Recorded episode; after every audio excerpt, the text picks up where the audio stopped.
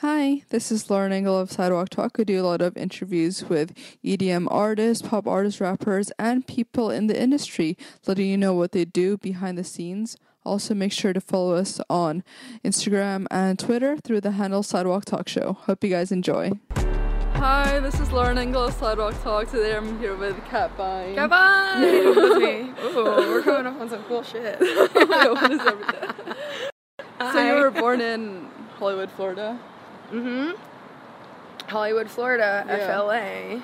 What was the music scene like there when you were growing Oh, up? Oh, so when I was growing up, it was like the uh, late 80s, early 90s, and in South Florida, um, I mean, obviously Latin music. Um, Miami bass was like everything. Everywhere was uh, uh, Uncle Al and Two Live Crew, and um, DJ Laz was like the shit. Uh, if you, to this day, if you're in Miami or South Florida and you play the song, uh, Es- Esa Morena, like it will go off. Like even uh, uh, this last Miami Music Week, I was at the Brownies and Lemonade after party, and GTA played that song, and it was like such a beautiful homecoming, and everyone was just like going off. So if you're ever in Miami, you need the perfect pop off song. You need to play DJ Laz Esa Morena. and then also like it was fun because that was the period when Will Smith's Miami came out and like I didn't really think at the time like oh wow I'm like in the middle of the place where it felt like it was very much like when I look back on it now it feels like it was very much a place that was having a moment at the time but only in retrospect do you realize that sort of thing because you're a kid you're not really paying any attention. Hi. And then he got kind of into Um, music r- first from the Spin, Yeah. So I was always into music, I guess. Um, when I was a kid, my parents listened to a lot of the Beatles and um, stuff like that, obvious stuff, I guess.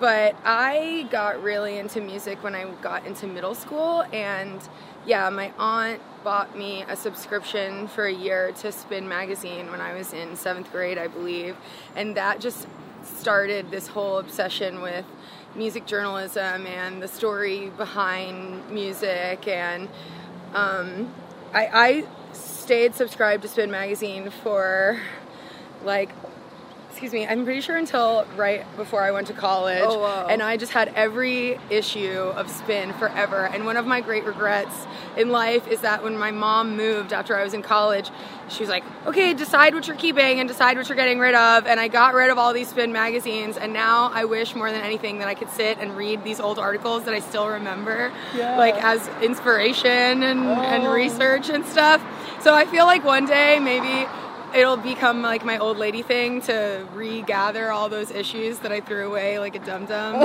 like complete my uh, my anthology once again. But and- yeah. Shout out Chuck Klosterman. Chuck Klosterman was uh, is alive. He is a culture music uh, commenter and writer, and he wrote for Spin Magazine at the time. He also used to write for GQ, and he has a couple of anthology books that collect some of his best stories. And he was a really big inspiration for me as a writer and as a music journalist today. But you didn't think that you could be like a music journalist. Yeah, no, I didn't. I didn't grow up thinking or saying out loud, oh, I want to be a music journalist or I want to be a writer, even though I was very much interested in it and I was always writing things because it just didn't seem like the sort of thing one becomes. Like, I couldn't see the clear path of how that happens. It seemed kind of like an impossible thing to be. Um, so I, I didn't really talk about that much, but I think deep down it is really what I wanted to do because that's Yeah. like all I did. I'd go to the grocery store and always buy like Guitar Magazine and Rolling Stone and pretty much anything that had to do with music. I Yeah. was reading constantly. And then for college, you tried to study, was it music? Mm. Yeah. Yeah, so instead I was like, oh, I want to be a music producer, but not in the sense that like, you know, kids are now, more in the sense of like a Rick Rubin, somebody who comes in and advises a band to get the best product out of what they're doing. And I did um I was in band, like I play music, I know how to read music, I have Oh, some okay. understanding. Um, but I went to, I tried to get into the music program at FSU because they had actually a music production program for that sort of production, but you had to be an orchestra student the first two years, and I played clarinet, so I went to the I didn't really want to be an orchestra student, but I figured that's what I had to do. So I went to the audition, and as soon as I got to the audition, I felt like I didn't really belong there. I just felt really weird, and like all the other kids were really excited about being like a orchestra student. And I got really nervous and in my head, and I totally messed up the audition. I couldn't even play a B flat scale, which is like really sad. like I, I, messed that up, and I was like, "Wow, I'm, this is it. Like that, that's over." Um, and I would have had the chance to try again in a year. Like I did get accepted to FSU, I just didn't get accepted to the music school. So I stayed at FSU, and I didn't have a declared major. And I decided in my first year that that wasn't really the path for me. So I um I didn't know what I was doing. I was studying. I was taking a lot of English classes and philosophy classes and creative writing classes, and um, then I, my boyfriend at the time, applied for University of Florida for the journalism school and didn't tell me until the very last moment, and I was freaking out at him, and he was like, "Well." You know, maybe you should do the same thing because you always edit all of our friends' papers, and like maybe that's a cool thing for you. And I was like, oh, okay, that sounds like it could be cool. Mm-hmm. And so I changed my schedule. I applied to transfer. I got accepted.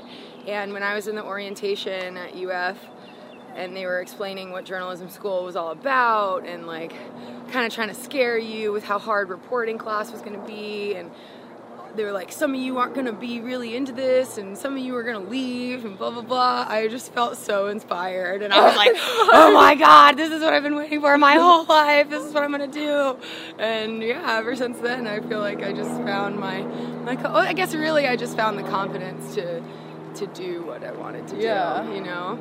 So yeah, was that when you were still doing stuff for the school paper? What was that? That was right before. Okay, so I transferred to UF in 2008 and when I started at school I think in like my second semester I just walked into the office of the student run newspaper the the Independent Florida Alligator and I was like hey I want to write stuff. How do I write stuff? And they said okay fill out this form. We're to give you an assignment. It was International Pancake Day, and I went to IHOP, and I wrote about it, and I did a good job. And from there, they just kept giving me more assignments. And I think the lesson to be taken away from that is, if you want something, you just have to ask. Don't ever be afraid to ask. Just, just go in there and say, "I want this." and you'll be surprised. And then when you get your opportunity, work really hard and be on time and go the extra mile. And if you can do that, then if you're reliable and you do a good job, you're already better than like 75% of the people out there. Mm-hmm. Just be on time and reliable and do a good job and yeah. like you're you're going to win. Yeah. yeah. And then don't get like, you know, full yourself yeah. once you start doing well, I guess. and then after you graduated, you worked for the Miami Miami New Times. Yes. Um, so when I was in school, I was working at the Alligator, and I also started a blog with my friends. Fresh Wet Paint, forever, for life. Shout out all my oh, homies. Yeah. Um, oh, you interviewed also a lot of producers. Yeah, like I. Uh, this is a funny story. So in 2009 or like early 2010, um, Skrillex went on tour and came to play Gainesville, and I was friends with the people that promoted the parties at the time, and we had this sweet thing where they'd bring the DJs and they'd let me interview them or whatever. Yeah. And I remember telling the editors at the Alligator, like, listen, this guy Skrillex is coming. He's going to be a really big deal. I can I can get an interview with him let's do it. And they were yeah. like, Catherine, no, no, one, no one knows who this Skrillex guy is. And I was like, okay, Yay. trust me. Like, you want me to do this interview, and I'm going to do it. So I had to convince my editors to publish my interview with Skrillex, and I did it. And now, in hindsight, it's hilarious. That's crazy. But uh, yeah, I also uh, Wolfgang Gartner came through, interviewed him. Um, I, I interviewed Steve Aoki a couple times back then. It was just wild. Like game, it, it was a crazy time because uh, that was really when EDM was first exploding. Yeah, that's why they were down because they were still small back then. Yeah, I mean they played a, a venue that I think had a capacity of t- close to two thousand, so it was like a pretty decent size. Yeah. But the the promoters could afford to bring them and ma- actually make money because at the time they weren't being paid like thousands and thousands of dollars, you know, or tens of thousands of dollars. And the energy was just int- it was different back then. It was kind of like the Wild West. Like no one really Yeah. knew what was going on yet. It was just like kids having an insane time. and now I feel like things are uh, they're just different. and when I was going to UF too, it was like actually the number one party school in the country. Oh my gosh. Which is amazing. I like to think that my friends and I statistically helped with the amount of partying that we were doing. Oh it was gosh. definitely crazy. it's it's interesting that I can still string sentences together. but it was a good time. And mm. then and then after So I graduated Yeah. and I had that experience and I knew someone at the Miami New Times from college and he put in a good word for me and actually I graduated and 2 months went by. I'd already spoke to the editors at the Miami New Times about joining, but 2 months went by since I moved from Gainesville back to South Florida. I was like living in my dad's living room and uh I didn't hear from them, and I was getting really discouraged. And I was sending my resume out to places and not hearing back at all. You know, like not even a no, just no mm-hmm. response. And I was getting really anxious, and I started to feel like I was gonna have to give up and like get some other job that had nothing to do with writing. But I heard back from them after two months, and I started doing some culture writing. And I went into the office one day, and I asked for the music editor again, you just have to ask. I was like, hey, I feel like I should be writing for you. I, you know, I have a lot of experience with dance music and music journalism from college, and I think I'd be well suited for this.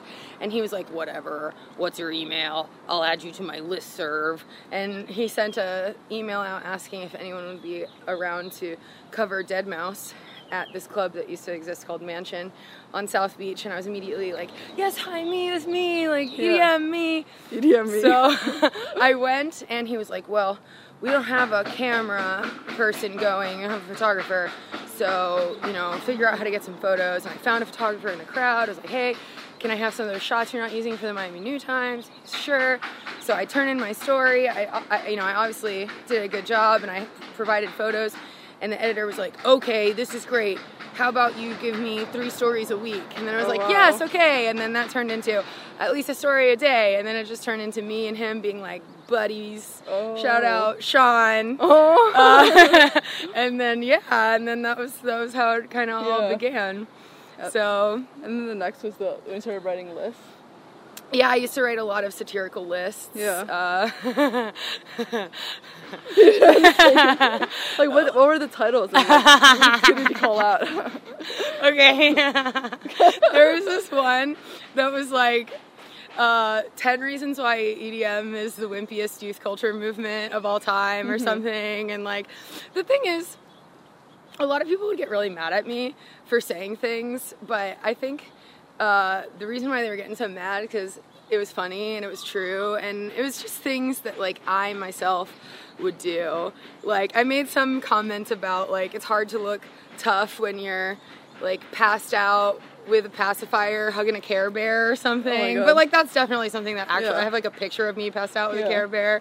So, um, but I think it's really important to be able to laugh at yourself, and I think especially in the dance music genre, it's important not to take it too seriously because it's the least serious genre on the planet. It's all about having a good time, and if you take anything so seriously that you can't laugh at the things that are kind of goofy about it, I think you're missing the point.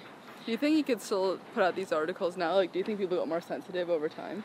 I think that in general, people have become less freaked out about it. Because, like, look at Wonderground, right? Like, that's a, completely satirical website that is just calling out the silliness about the whole thing, and everybody thinks that's funny.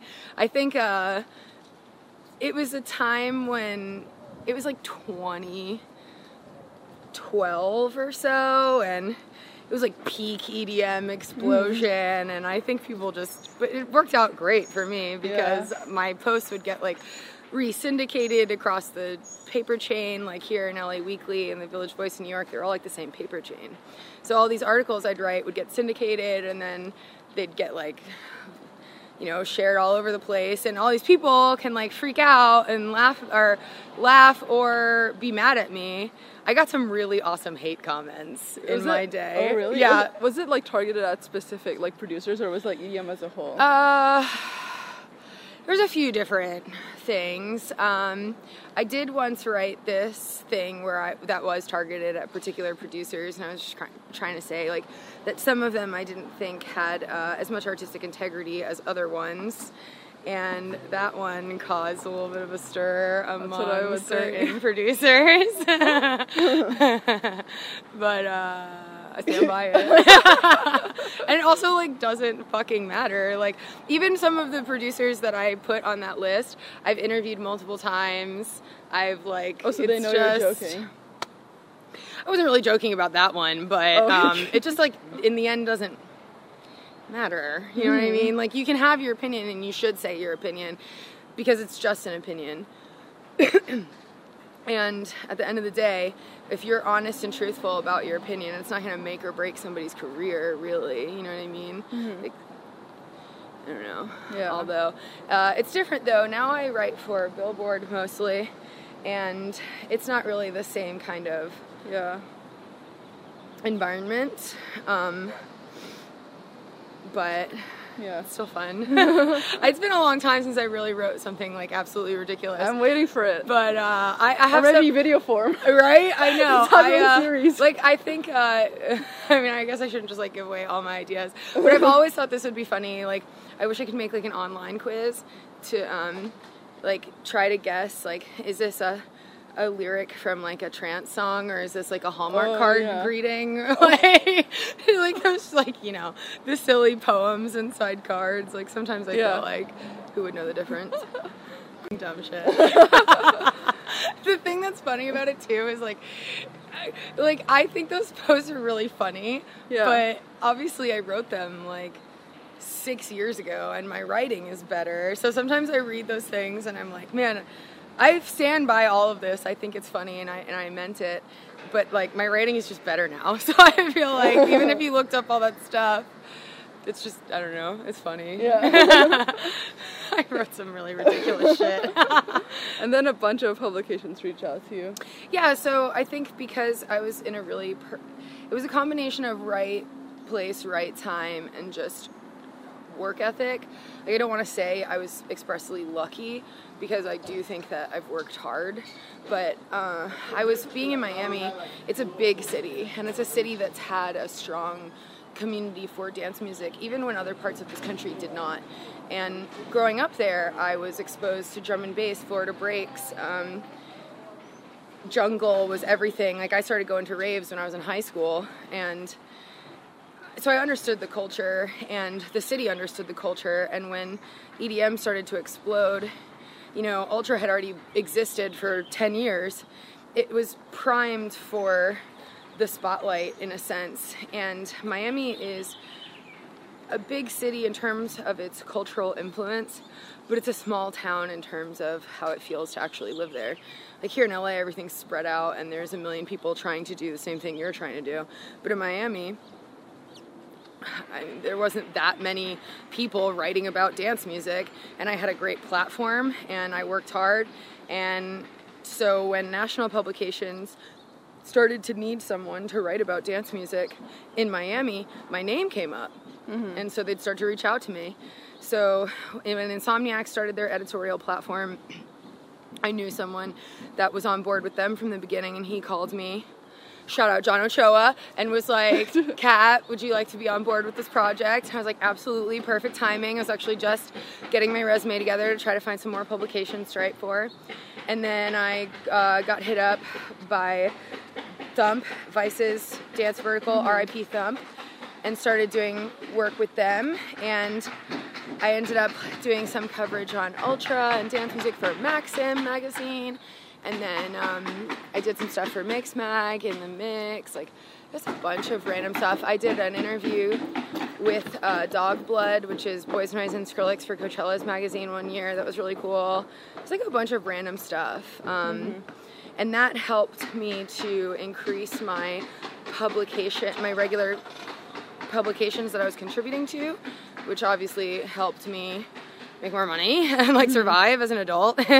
and um, and then the more clips that you get with more publications, uh, the more editors will continue to reach out to you because you're building your reputation. Oh. And how did you about three years oh. ago? Yeah, Matt Medved hit me up about covering Ultra with him, and Billboard Dance didn't really yet exist.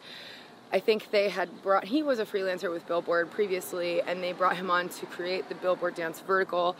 And I think he was in the process of doing that when he brought me on to help at Ultra, but it wasn't official yet. So the Ultra review just went on regularbillboard.com. But then he started dance a couple months later, and I continued to freelance with him.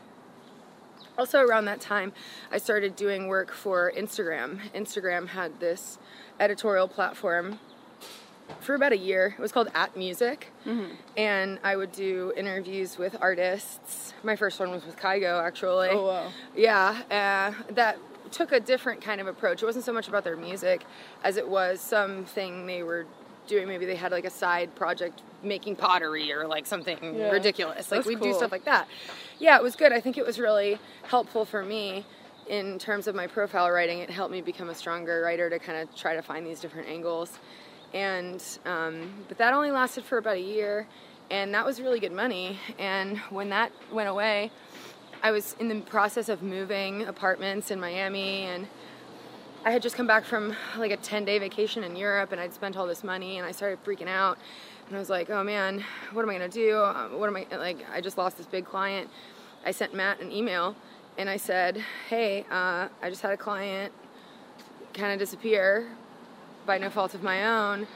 I just want you to know that I have more time on my hands and I'm available to do more work for you and if you have any cool projects in mind let me know and he was like you want to hop on a call and talk about getting you on a retainer and i was like basically i'm still a freelancer mm. at the end of the day but i'm like the go-to person at billboard dance mm-hmm. our agreement isn't anything super hard in stone but it's basically that like I get paid per article, and I'm the I'm gonna write most of the articles. I'm like responsible for just being there mm-hmm. and doing it. And it's been a couple years now, yeah. so it's kind of like become its own monster. We're just like all a team. And shout out Dave Rishty, because now mm-hmm. it's like the three of us yeah. and Jordan Diaz too. Yeah. Like I love Billboard Dance. bam. Yeah. But uh, it's cool. Yeah. And again, I mean, it all comes down to that concept of don't be afraid to ask people. Like, if you want something and you need something, if you ask, you never know. Mm-hmm. Which I still have to remind myself to do all the time. Yeah. but do they have full time editors or not really? Yes, Billboard has full time editors. I don't know how many full time staff writers they have. Uh, I think it's a lot of freelancers uh, people like me and the editors write stuff as well. What are some cool projects you worked on with Billboard over the years? Okay. Well, last year I like peaked and I got to interview Justice, which are my absolute yeah. gods. Yeah, and it's crazy because when it happened, I had been up at space in Miami the entire night mm-hmm. before. I hadn't slept in like 36 hours. I was freaking out because I'm like, interviewing my gods and my voice was gone and I was I felt like in the moment that it was going so terribly because they're super French as well. Like they won't laugh at your jokes if they don't think they're funny. They're very serious. They, they you know they're speaking a second language second of all but it actually went fantastically well and I'm really proud of that piece so mm-hmm. if you wanted to read something I wrote read the justice piece yeah or I just interviewed Porter Robinson about virtual self mm-hmm. at Miami this year and I'm really proud of that piece as well well. Um, I feel like I'm in a good space right now with the profiles that I'm writing. I think that that's what I'm most passionate about is um, speaking with artists who really have a story to tell and are passionate about the work that they're creating and telling that story and drawing conclusions between the things that they do in their lives and the things that they believe and where they come from, and then how those motivations manifest in the music that they're making. Because these people don't necessarily know how to express themselves in words, mm-hmm. but they can express themselves in the music. And I think it's really fun to try to get at what that hidden story is in the music. Um, do you think the way you like write editorials or think of stuff to write has changed with the shift from like SoundCloud to now like Spotify playlists and stuff? I don't know that the way that I write has been affected in terms of what I was just saying about like telling stories. For people, I guess it probably has changed. I think it's changed more what's happening on the business end of music than much else. I feel like people on the business end of music are in this constant competition to figure out the rules of the game so that they can then take advantage of the rules of the game. But I don't really think so much about that stuff because I guess at the end of the day, I'm more of a music fan than I am a music professional. I I just listen to music and ask myself if I feel anything. Mm-hmm. And I suppose for me, streaming platforms have been a really nice thing because you do have the ability to discover a lot of music based on these kind of like algorithms of what sounds the same. And I think that that's really nice for fans that discovery has become so much easier because like when I was a kid, it, I, we, I had the internet, so I wasn't one of the people that didn't, who had to like go to phys- physically go to record stores and dig through records and pick up vinyls oh, yeah. and then you know figure it out or CDs or whatever.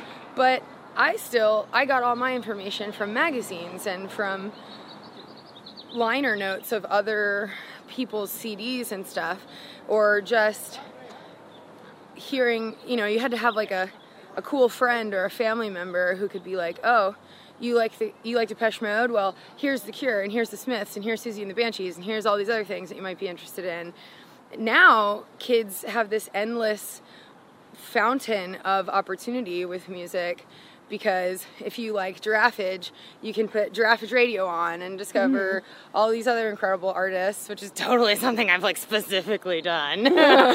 but um, in that way, I guess it's cool. And I know that there's a lot of influence that shifting just from SoundCloud to Spotify has on the business end. I just, I'm not a not a, mm-hmm. not a mm-hmm. business person. Yeah. like, I don't yeah. know. what do you say have been your biggest challenges so far at the job? At the job. That's an interesting question. Um, I think, especially as a freelancer, learning to best manage my time is a really important lesson. I'm currently in a headspace where I worry that my output isn't as great as it has been in the past. I think sometimes, though, you go through ebbs and flows with your productivity and you can't let it get you down.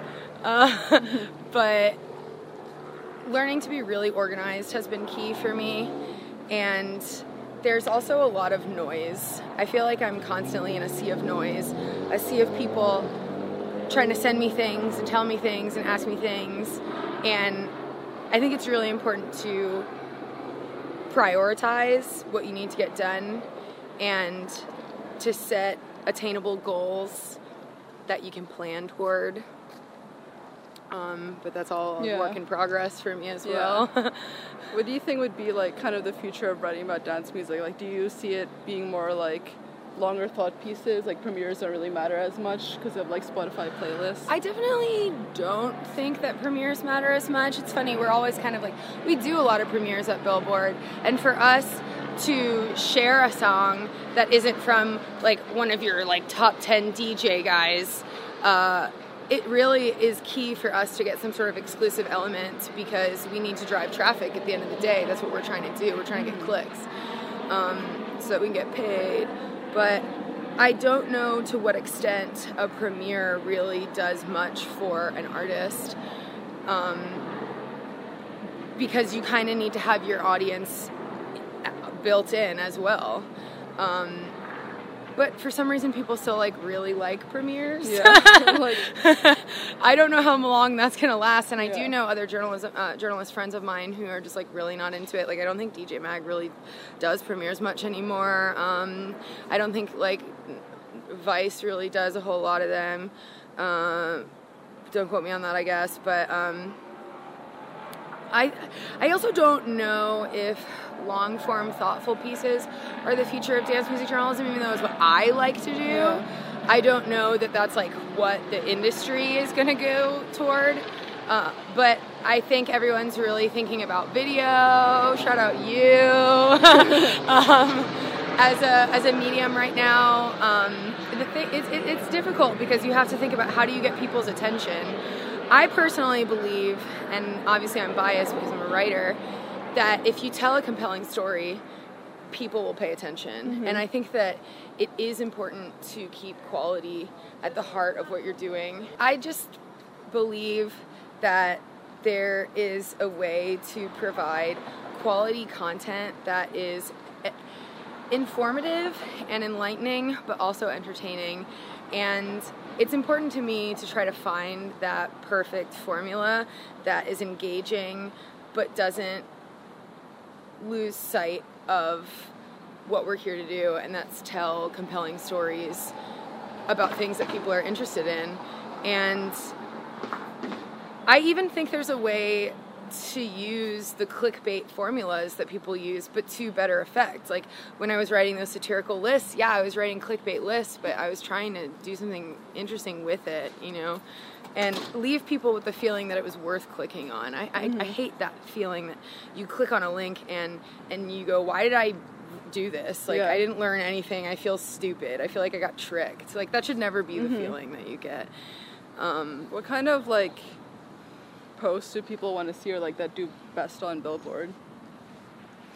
I don't really know all the numbers to be honest, uh, but we have an interesting way of doing things where we put a lot of stuff that is very SEO rich. We call them evergreen posts, so that we can have this kind of constant level of traffic. So that we have a little bit more freedom to be experimental or to write about something that maybe won't get a lot of clicks, but that we're passionate about sharing what someone's doing or, or having a certain opinion. Um, I wish I could give you more concrete information on like what actually gets the most hits, but I don't know. Last question: What do you want to be remembered for? I would like to be remembered for the stories that I tell. Mm-hmm. My favorite thing in the whole world is when people say, That's what I was feeling, but I didn't know how to say it. So I would like to be known for being able to poetically make sense of the chaos of our lives and relating things that we're all going through to something that we can all understand. Mm-hmm. In like bringing the big ideas to a smaller format, but capturing all those feelings at the same time. Does that Yeah. make sense? Yeah, I love that. This is awesome. Thank you so oh, much. Oh, thank you so much. shout out Lauren, killing it. I love oh. this whole thing. Sidewalk you Talk so is much. awesome. And she's out here doing it. That's exactly what I'm talking about. You see something, you want it, go do it, go get it. Oh. So, Oh, yeah. that's so sweet. Thank you so much. Oh, bye, guys. Bye. Shout out coffee.